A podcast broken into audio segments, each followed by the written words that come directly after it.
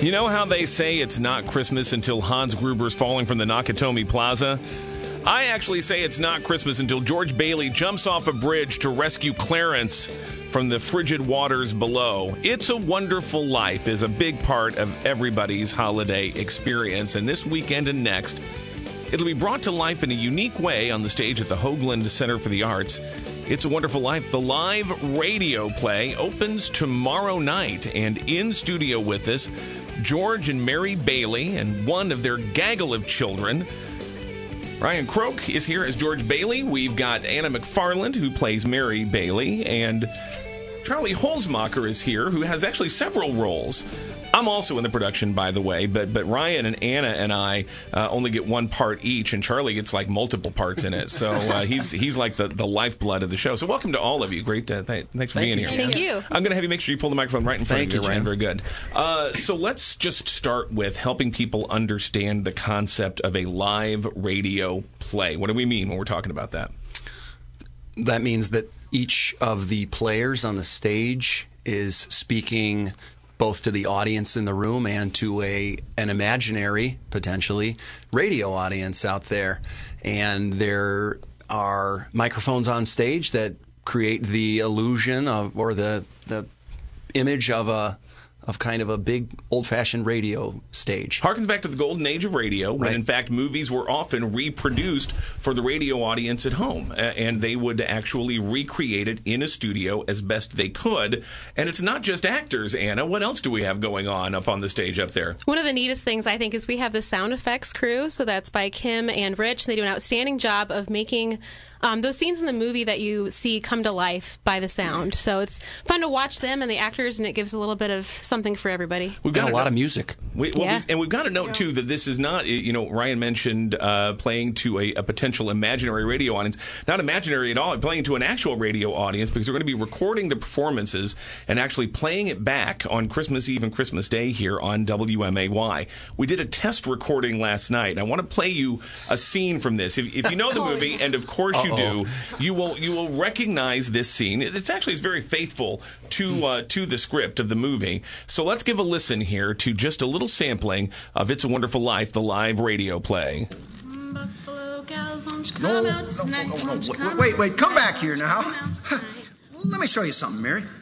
I'll throw a rock at this old house here, the old Granville house. Don't. I love that old house. No, no. Don't you know about old deserted houses? You, you make a wish and you try to break some glass. When I was a kid, we did this all the George, don't. That old place. So full of romance. I'd love to live in it. Live in it. Not even a ghost would want to live in it. All right, now. You see this rock? Mm-hmm. Watch that second floor window right there. How about it? Huh? Pretty good, huh? Broke a window, huh? What did you wish for, George? Oh, I don't know. Not just one wish, Mary. A whole hatful. I'm gonna see the world. Then I'm gonna go to college and see what they know. And then I'm gonna I'm gonna build things. I'm gonna build skyscrapers a hundred stories high and bridges a mile long. Hey, hey, what are you doing with that rock? Making a wish and throwing it? Hey, that's pretty good. What'd you wish for, Mary? Wouldn't you like to know? So that's a little sample there, and we should note that no actual windows were harmed in the making of this production. but uh, but but great work by the sound effects crew. They call them Foley artists, and they're right there on stage. And as Ryan noted, musical uh, accompaniment as well. We even have live commercials being reproduced on stage. Now, I want to bring Charlie Holzmacher into this as well. Tell me a little bit about who you're uh, playing in the uh, in the show. So I am playing two roles. I'm playing young Harry Bailey, who um my scene is where I almost drown and then um He breaks through the ice early on. We do actually dunk Charlie in a bucket of ice water just to recreate that. No, I'm just we No. really don't, but we should probably. Uh, all right, so young Harry Bailey, and then later on, I am Peter Bailey, who is um one of George's sons, and he is the oldest son. so very good. So yeah, so again, you get and and what do you think about doing this? Are you having fun with this uh, with this whole production? Oh yeah, I really like the idea of the radio play. It's really cool. Yeah, I have a lot of fun. Sorry. Charlie's being overly modest. He's also going to be singing on stage in addition to his two roles and uh, regaling the crowd with his really awesome singing voice. This, this is a, a full blown production here that it includes uh, a, a children's chorus as well as an adult chorus as well, and then the the whole movie. It's a Wonderful Life recreated. Now, Ryan, why did you want to play George Bailey? Well, I was awoken in the middle of the night by my wife, Brooke, and she kind of nudged me and said, Ryan, I'm signing you up. signing you up? Signing me up for what? And she said, "You're gonna you're gonna audition for It's a Wonderful Life." And uh, I I think in a, a, a haze in the middle of the night said, "Okay, that's fine." So she signed me up, and I auditioned. And I did not really audition with any particular character in mind.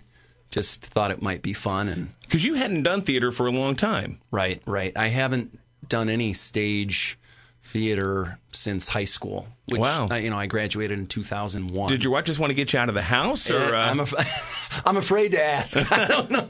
well, clearly she saw something in you. She she saw that everyman quality that uh, that you embody as George Bailey. Well, Now, Anna, you have a lot of experience on stage and also behind the scenes directing uh, and uh, in playing other roles there. What brought you to this production?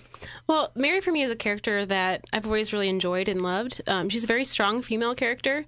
Um, she loves everyone deeply around her, and she's not afraid to tell you what she thinks. And that's something that I've always really admired about that character and have been drawn to. And I have some family members that remind me of her.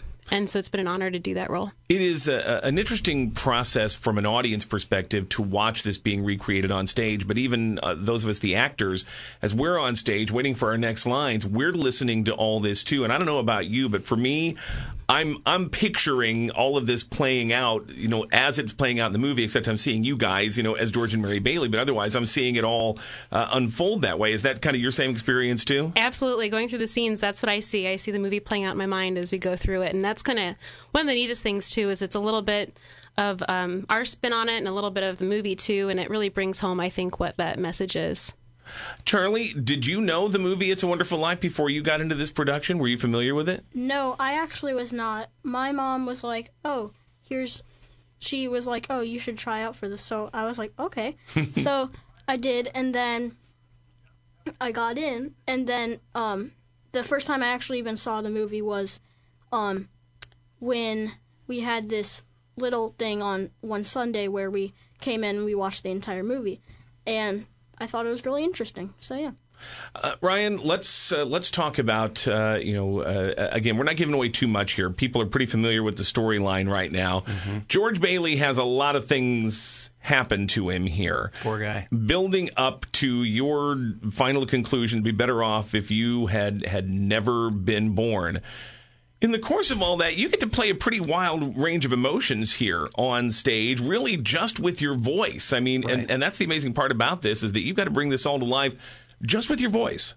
That's true. It's a it's a an exhilarating experience. Uh, you know, the highs and lows of George's drama plays out in a pretty short window of time on stage, and uh, you know, I, I try to enter and exit with uh, a little bit of energy, but it it's uh, kind of exhausting to to kind of reach the heights of despair or the depths of despair, I should say, and also the heights of um, happiness. You know, Yeah. uh, George kind of goes through it all pretty quickly.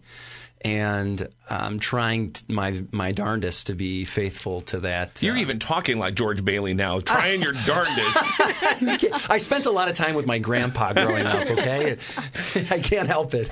And let's talk about you know the fact that this is intended to recreate a 1940s radio production, uh, all the way down to uh, the look of it for the audience who'll be there uh, in the theater. And while we certainly hope people will listen to it after the fact, we really do want you to come and experience it in person. Let's talk about the the effort to make us all look like we literally are walking into a 1940s radio studio. That's been one of the most fun parts too for me is to be able to see um, the characters come to life through our costuming, and um, Debbie does a wonderful job of of bringing those vintage pieces to life on stage and making it um, believable. And it's been something that's been really enjoyable and fun to do.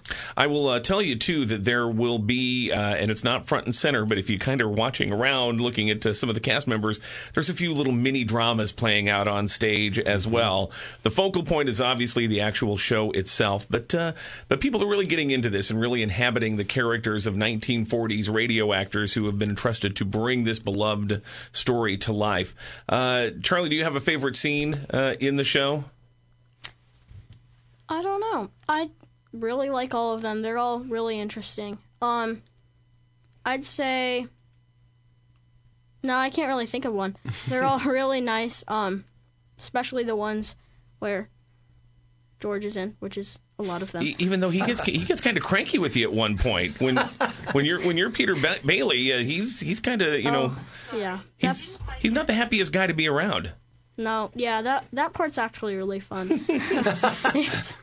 Anna, do you have a favorite moment? Oh gosh, they're also fun for me. I think um, that's what's so special about this the show is that each scene is a little bit different and carries a little different weight to it, and so they're all fun. It's fun to see the characters evolve and to change and to feel their lives in that moment, and it's just pretty incredible.